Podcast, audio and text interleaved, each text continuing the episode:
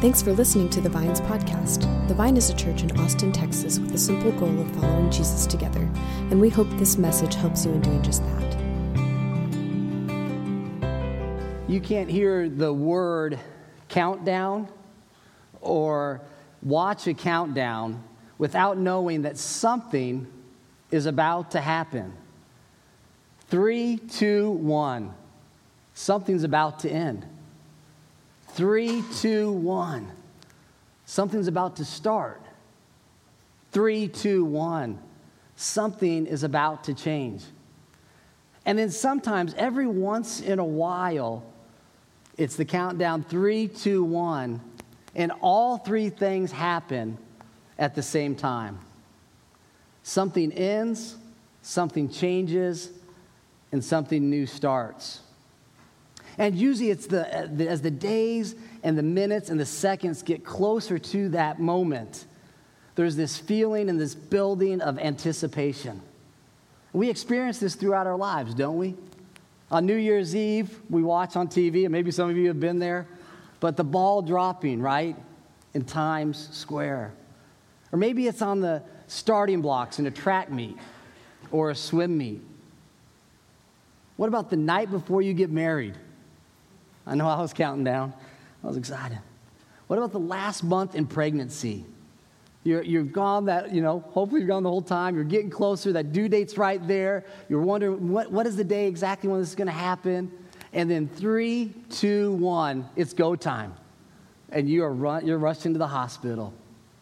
Well, this week is all about anticipation, about moving towards something big. You see, everything that Jesus said and did was counting down to an event, an event that would signify the end of one thing, the beginning of something new.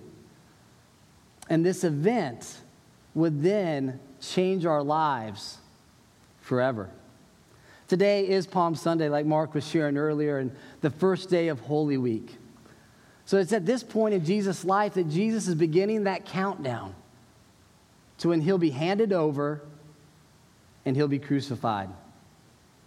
In our passage from the Gospel of Luke, Jesus is getting ready to enter Jerusalem, the capital city of Israel.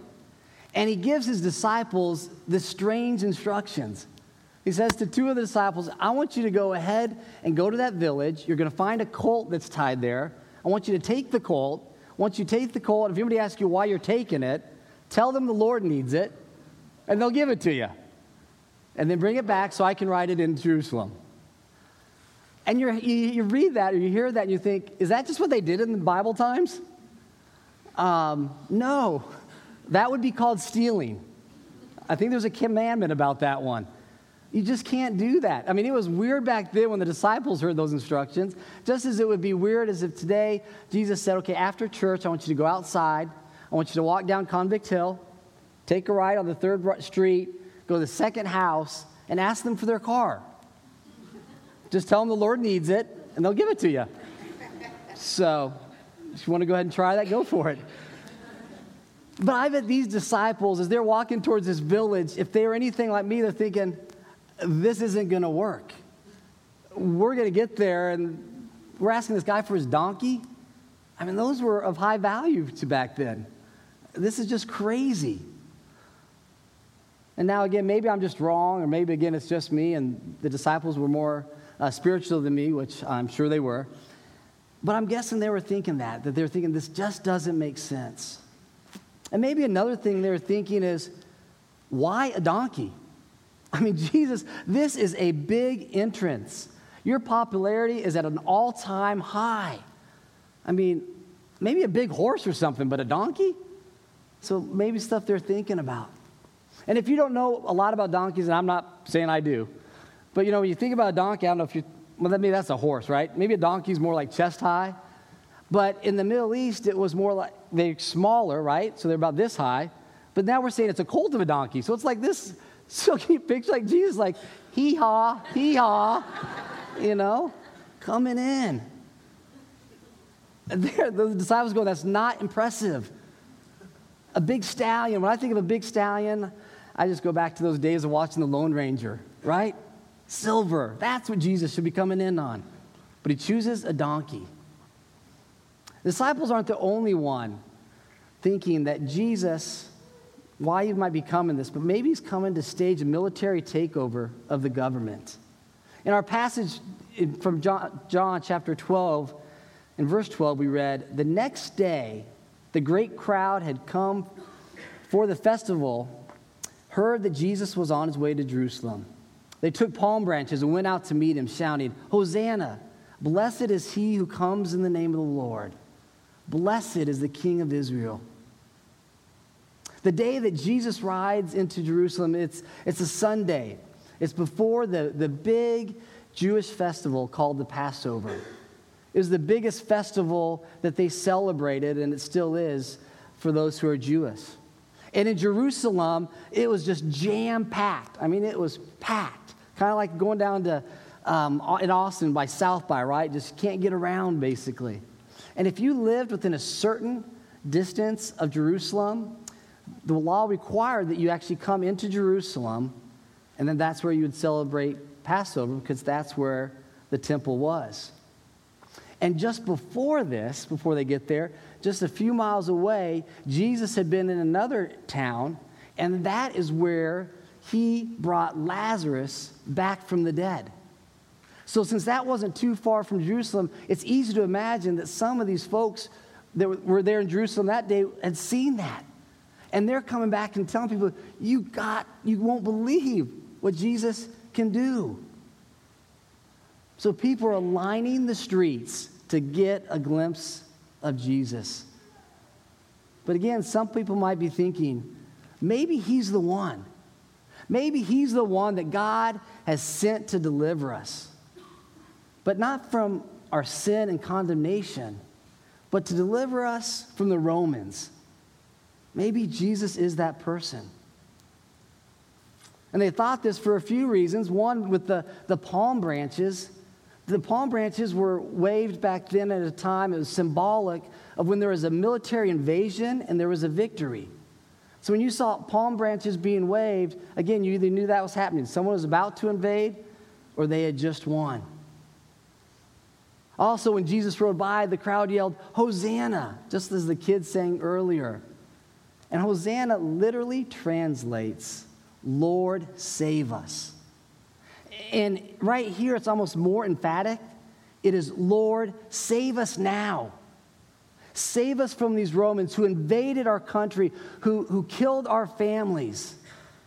Save us from the terrible things that are happening to us. They also yelled, Blessed is the King of Israel. Now, that's not too subtle. And in this country, it was illegal to say that anybody was king other than Herod. And if you did, you'd receive the death penalty. And so here you have these crowds lining the streets. And when they're chanting this, it's as if they're saying, Caesar, you're not king. Herod, you're not king. Jesus is king. And we are going to follow him. And then in verse 14, still in, in, in John's gospel, He's about to quote some verses actually from the book of Zechariah, which is in the Old Testament. And it's a book that is just filled with prophecies. Prophecies that talk about this is what you are to look for when God sends the Messiah the one who will take away your sins, the one who will reconnect you back to God. And we read in our scripture, John writes, just as it is written, so it's written back in the Old Testament, do not be afraid, O daughter of Zion, referring to Israel. See, your king is coming, seated on a donkey. That's what you're to look for. You're not to look for a king maybe in the way that you expect, but he's going to be entering on a donkey. And again, why is that important? I mean, 2,000 years later, we're probably thinking, wow, why are you sharing all that with us? Well, it's probably more important for the folks back then. Because in Zechariah, that he quoted verse 9, but in the same chapter, in chapter 10, it talks about this. It talks about um, the contrast between a king who rides in after conquering somebody on a donkey and a king that rides in on a war horse. And the, the difference and the contrast would be, would be it's like a simple indicator of what the future held for the people who lived there. So if they saw then the, the king that's coming in that just had conquered them, they knew that he was going to come in and destroy them.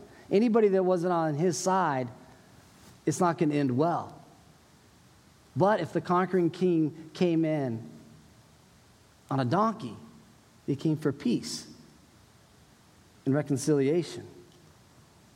So when Jesus rides into Jerusalem as a king on a donkey, it symbolizes that he came for peace, to bring peace between God and people. Now, we have the luxury of, of looking back and saying, oh, that's what was going on. That's what it meant. But the people living, especially as we think about the disciples, they didn't have that. Again, in verse 16, it said, At first, the disciples did not understand. Only after, meaning later, Jesus, when Jesus was glorified, when he rose from the dead, did they realize that these things had been written about him and that they had done these things to him. And you got to catch that because Jesus is doing everything that the prophet said he would do. But in the midst of it, when it was actually happening, they didn't recognize it. It didn't make sense. And on Thursday, as we're going to be um, celebrating this Thursday, Monday, Thursday, that Thursday of Holy Week is when Jesus had his last meal with his disciples. But they didn't know that Sunday was coming. And not until everything was over, seeing Jesus hanging on the cross and then seeing the risen Christ, could they look back on that week and see, oh, now that makes sense. But it didn't make sense when I was going through it. How often does that happen to us? In the chaos of a moment, uh, our vision and our understanding is just clouded. We can't see clearly until we step back. Maybe we look back a little bit further and gain some understanding. The first takeaway that I want to leave with you today is this God is always doing more than you are currently aware of in the moment. And it may not make sense until much later. It may not make sense on this side of heaven. See, when the disciples again were ready to follow Jesus into Jerusalem, Jesus over and over again was telling them, This is who I am, and this is what I'm going to do. But we find them that in that moment, they didn't understand. It didn't make sense. That can't be the plan, Jesus. I mean, we know how it should end. I mean, it just didn't make sense to them. But as we read that scripture, even though they didn't understand, think about those two disciples. They still obeyed, they still went to get the donkey. That's faith. And they found it just as Jesus said it would be. And Again, God is always doing more than we are currently aware of in the moment, and it may not make sense until much later. God might show us only the next three or four steps to take, but when you're not sure what that next step is and what it's supposed to entail, God will give you enough. Enough to make it to the next promise enough to make it to the next destination so that you will be able to follow him even in those moments when it seems that everything is lost. And it's in those moments when we take one step after the other and we're taking in faith and we're trusting God that we have to ask the question do we believe and will we follow him? In the summer of 2015, Mark and I both stepped away from the respective churches that we had been serving at. Not either of us not knowing fully what that next step and what God had fully planned for either of us. However, God was doing much more than we were aware of in that moment. And there are many of you here today that at that time were not aware of all that God was doing. And yet today, we're all here together in this new church plant called the Vine. And we can look back now and we can see just with so much clarity God's hand in it. We can celebrate and give thanks for that. The second takeaway is this God is already working in your life and in the lives of others. So join him. I love the way Bono said it from U2. He was asked to be a guest speaker a few years ago at the National Prayer Breakfast, and he said this Stop asking God to bless what you're doing. Find out what God's doing. It's already been blessed. Isn't that good? But the truth is, if we're honest, we often do the opposite thing. We're like, God, bless my plans, bless what I want to do. I'm not even sure if it's right or wrong, but just bless it. It's going to be good. What if we stopped doing that and we approached it and said, God, give us eyes to see what you're doing so that we can join in? And I want you to take a moment and think about what is God putting in front of you? What need is before you? Is there a person that God has placed upon your heart? Where is God prodding you to join Him? A few weeks ago, as uh, many of you know, that I was able to be with my dad in his final days uh, before he died. And you know, it's in the times of, of loss that often people ask, Where is God? Not only was he right there in the midst of our pain, but isn't it just so true that He works in some of the most powerful ways when our hearts are just broken and the heartache just seems too much to bear? At my dad's memorial service, we not only had an opportunity to honor him and to thank God for him, but we also had an opportunity to give witness to the resurrection and the hope that we have in Jesus. You know, as a pastor, I have the privilege to do weddings and to do funerals. And it's always interesting that at a wedding, I mean, they want you to keep talking faster. Like, let's get this thing done. Let's say I do. Let's go to that reception, right? But at a funeral, people listen much more acutely. They lean in to what is being shared.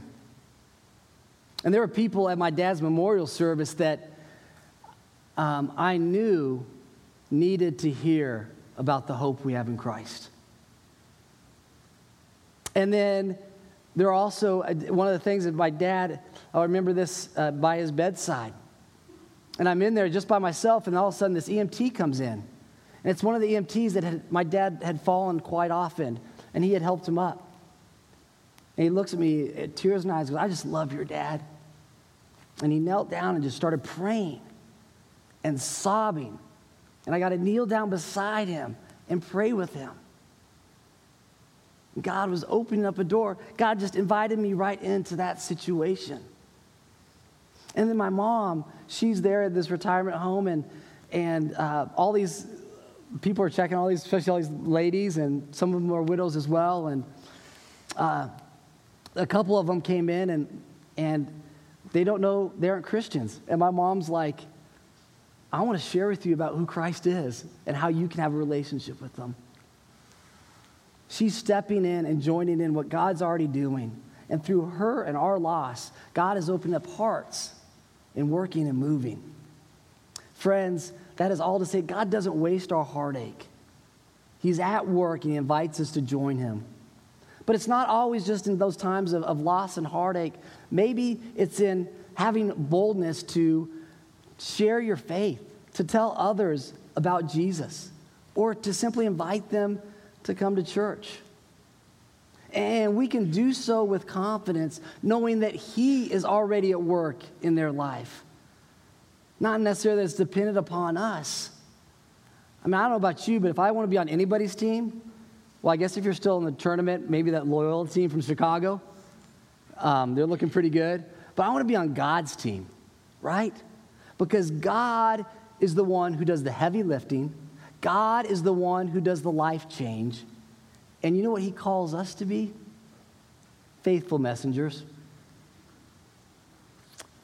Friends, as we enter Holy Week, see that Jesus comes to save you riding on the donkey. But he doesn't stop there. He's going to wash your feet. He's going to show you how to love by serving others. Then he's going to be falsely accused, abandoned, denied. He's going to suffer on the cross beyond anything that any of us could ever comprehend. I believe the call for us here is to linger there this week, in that space, and let that get us ready for Easter.